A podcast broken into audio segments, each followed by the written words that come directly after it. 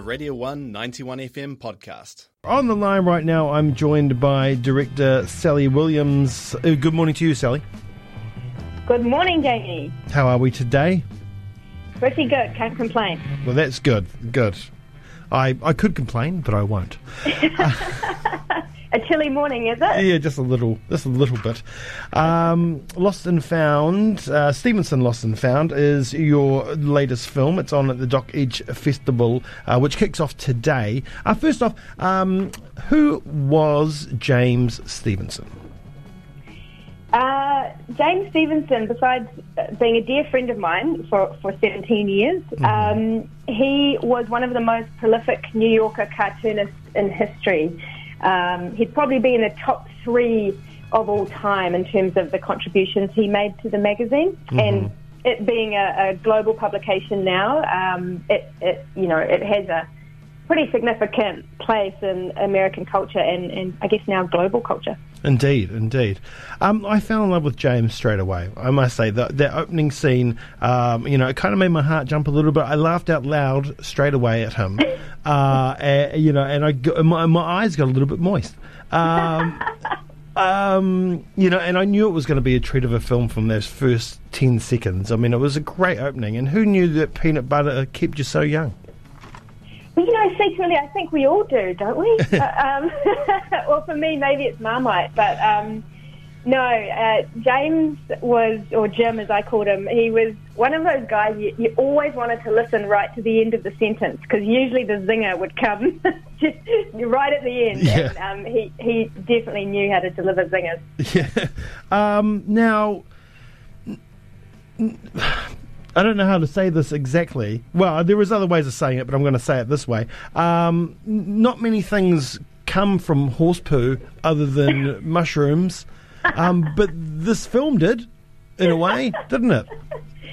Yeah, it really did. It's one of those, I don't know, I think it's one of those kind of classic Kiwi overseas experience um, stories, really. You know, we all throw throw the pieces in the air and go overseas and see what, what happens. And for me, um, it involved leaving a very respectable career at the what was then the New Zealand Dairy Board, now Fonterra. Um, left the country as I was desperate to do at that age, right out of university, and um, went and literally shoveled horse poo. Um, and this was around the time September 11th happened, and um, yeah, and Jim Stevenson, this wily cartoonist, walked into my horse stable, and kind of the rest is history. It took 17 years before we started making the story of his life, but um, yeah, it was a great privilege to, to know him for that long. That's amazing. So, I mean, for the majority of that seven, you were just his friend. Yeah, yeah, for and for probably ten of those years, I really didn't have any grasp on how good he really was. I, it's kind of like he drank the tall poppy syndrome Kool Aid. Yeah, yep, yep. and uh, he was very humble, and I really didn't know um, the impact that he had on the magazine. He was very, you know, every year um, when I was living in the States, he would send me a hand drawn, personally drawn birthday card, and um, they were always perfect and they were always hilarious.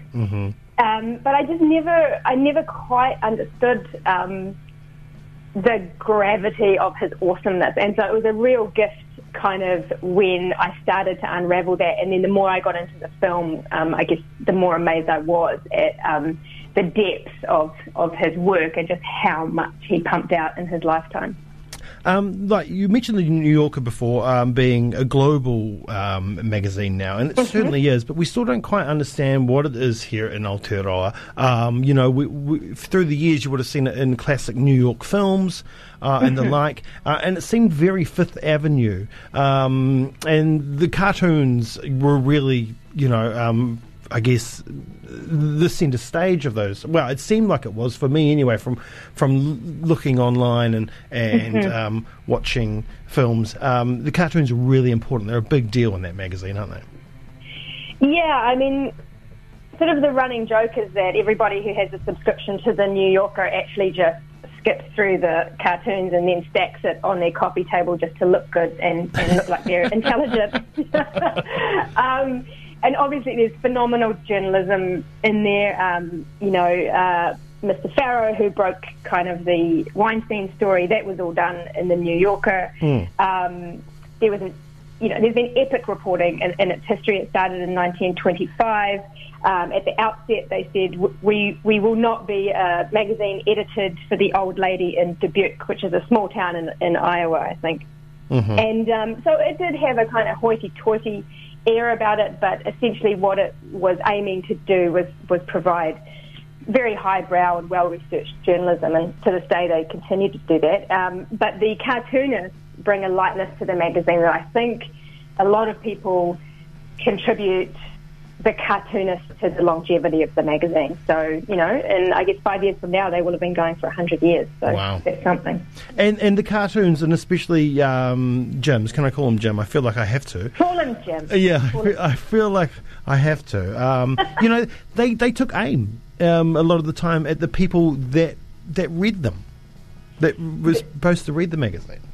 Yeah, that, that's right. I mean, there's great irony in that, of course. And in fact, Jim, in a way, you know, he was very, um, very much part of that scene, very much part of the Yale, Harvard, um, East Coast kind of set of folks that are very unlike um, a lot of the rest of, of America. And so, um, yeah, he, he was very good at kind of attacking from the inside. And I think I say attacking, but really what it was was a bit of a nudge and a wink. And, and that's what I loved about his work, that it was funny without being entirely derogatory. And I think that takes such an amount of, of skill. And I think he really mastered the art of that. Yeah. He was really subtle with his digs. It was, it was quite Yeah, good. and not always. You know, the guy I heard from his children uh, that he was pretty good at um, quite literally pushing people into the pool at parties if they didn't really agree with what they were saying.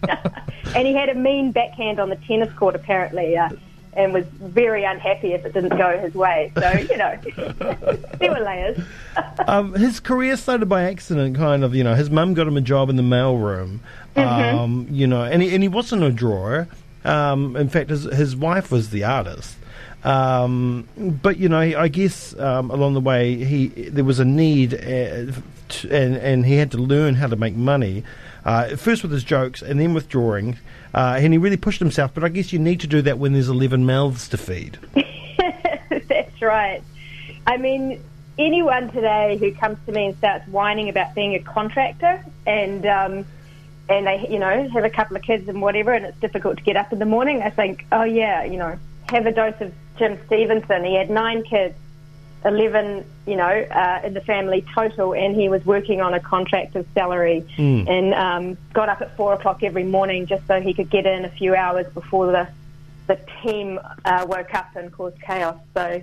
Yeah, he, he was he was certainly an inspiration to me. Um, Yeah. got me off my butt. Yeah. His kids are wonderful in the film, and, and you get a sense um, in terms of fatherhood. He wasn't always present, present, but they kind of understood, and he was really, you know, he was really loved by them. Yeah, that was a really interesting aspect for me. Um, I hadn't really know, didn't really know his kids um, before the before I started making the film, and I felt that it was such a love letter that they gave him as we went through and as I interviewed all of them.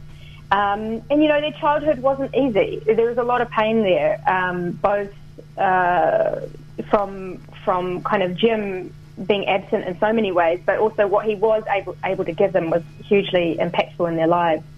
Um, and yeah, I, I just think it was a great a, a great thing that they did for him, and I don't I really don't think it was easy. Um, you know, we all carry a lot in our families, and there was there was definitely a, a lot for us to deal with as we were making the film, and I was very mindful um, that I was walking into something quite delicate. So yeah. Um, you know, obviously, you've said you know you, you, you knew James for quite a long time, or Jim uh, before um, making the film. So, how was it to go from that kind of friendship thing to um, James being the subject? You know, d- um, did you have to kind of step back a little bit into your role a- as a director and direct him? Um, how did it all kind of uh, work out? Because you, you know, he's yeah, like he's gone from a friend to a subject, but he's still your friend. You know, it must be quite difficult. Yeah, well, you know what was the most difficult? I couldn't get the guy to just do a clean exit. You know, it was because every time I said, so Jim, so when you, after you've said whatever you're going to say, just walk out the door and shut it, just shut it. Yeah. And every, he'd get to the door every time and he'd turn around and he'd say, do you have everything you need? Are you all right? and so, yeah, I think the familiarity did cause a few problems in terms of the clean exit. Um, Yeah. But but in terms of everything else, I think that he opened up to me in a way that even his, I think his kids were quite surprised. Um, so it did. It did offer the story of his life something that I think maybe another filmmaker might not have been able to reach. So in that way, I, I think it's a very, um, yeah, it was a very privileged position that I was working from. Um, he was very prolific. You've mentioned the amount of ca- you know the amount of cartoons he did for the New Yorker, uh, but there's not just the New Yorker. He he wrote and did cartoons for the New York Times, uh, and also um, children's books. And the children's book, I guess, uh, um, you know, he was really prolific with that, and a lot of kids grew up with um, Jim Stevenson, right? Yeah, yeah, and I mean, he, he published over a hundred children's books, and in a way, his publisher said to me that maybe the reason he is not more well known as a children's book author is just because he was so good at it, and people just knew there would be another James Stevenson next year, and you know, no biggie. Yeah. Um, but I think. You know, there's a there's a series called The Worst Person in the World, Mm, um, which a lot of children over in the US grew up with and, and adore. Um, he he had this way about him. He could, I think someone from the New Yorker said he's the only artist they ever knew who could walk outside the door and find a paycheck in a puddle. And he literally one time wrote an article about a puddle and sold it to the New Yorker magazine. Yeah. Um, so he, he was adept, and, and this was the same in his children's books. He could see a very ordinary scenario and turn it into something quite magical. And obviously, when you're doing that for children, um, you know, that's gold. Um, the film, uh, again, um, like from the narrator, David uh, Farr, like perfect tones um, to fit the story. It's amazing. Um, I, I, it's just a perfect fit. Uh, and then uh, the animation is wonderful as well. Um, but that must have been quite an undertaking. Um, I, I did a little bit of film school, and um, I don't think people really appreciate animation. and Yeah, how much work it is. So is. right, Jamie. um, and look, you know, that animation was all done in New Zealand. I bought it home. Um, A lot of the film was made in, in New York City. Um, we had a um, a composer over there called. Um, I was going to say Kevin Bacon, but it's his brother, Michael Bacon. So Oh, wow. every, everyone listening to this, you're only what two degrees from Kevin Bacon now. So Michael Bacon is the composer. He did a phenomenal job over in New York. Um, the editing was done in New York, but I actually bought the animation home, and I worked with a company um, here in Wellington um, with actually some guys that worked on Thunderbirds, and um, Oh, cool. and they, you know, they just came up with this very simple but rich um, imagery that didn't clash with the rest of Jim's imagery because it's very complicated when you're dealing with someone who worked with so, in so many mediums, you know, cartoon, oil painting, covers, children's books. It gets very um, tangled very quickly. So those guys nailed it, and, and yeah, I, I just so appreciate their work in this one. It's amazing. Uh, and just finally, um, you know, make, making the film um, would have been difficult in points because of um, he was going through dementia at, at the time, uh, and, and and of course he uh, sadly passed away. So, I mean, just to finish, you know, I mean, did that spur you to finish it, I mean, you, or did that create a lot of difficulty when when finishing the film? Um, when Jim passed away, I mean, it, it was challenging. Um, his dementia progressed a lot quicker than we all anticipated. So, in fact, a lot of the film was made up from very early um, stuff that we shot, um, and it, t- it took a total of about five years to make. Um, and part of the reason was that when he passed away, um, I actually stepped back a little bit to give the family some some time, and yeah, um, and then it did certainly, it certainly impacted the finishing in some ways, um, but I, I was always driven to finish it. The downside was that he, he never got to see it, but I did feel like what he gave to the film, he was so generous in giving himself to the film that as a result, you know, the final product that, that we have now is, is a really, um, I think, interesting, deep portrait of, of a man um, who, who spent his life creating beautiful things and making us laugh. So um, yeah. Yeah. yeah, I really appreciate it.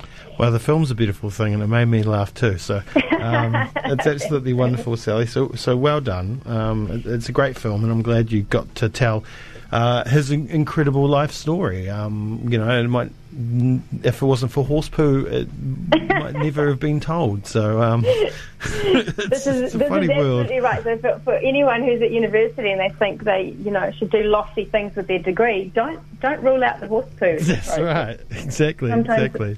pays off.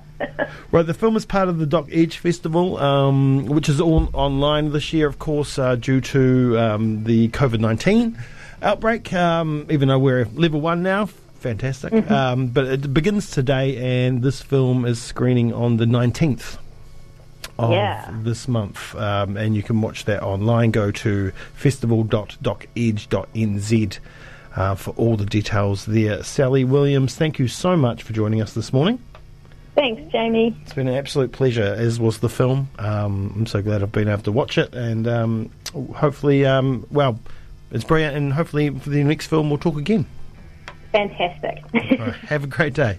okay, catch. Cheers. Bye. Director and producer Sally Williams there, Stevenson Lost and, found part of the Doc Edge Festival screening online on June the 19th. Um, and there is a Q&A screenings as well. Go and look for those on the Doc Edge Festival, festival.docedge.nz. That was a Radio 1 91 FM podcast. You can find more at r1.co.nz or wherever quality content is found.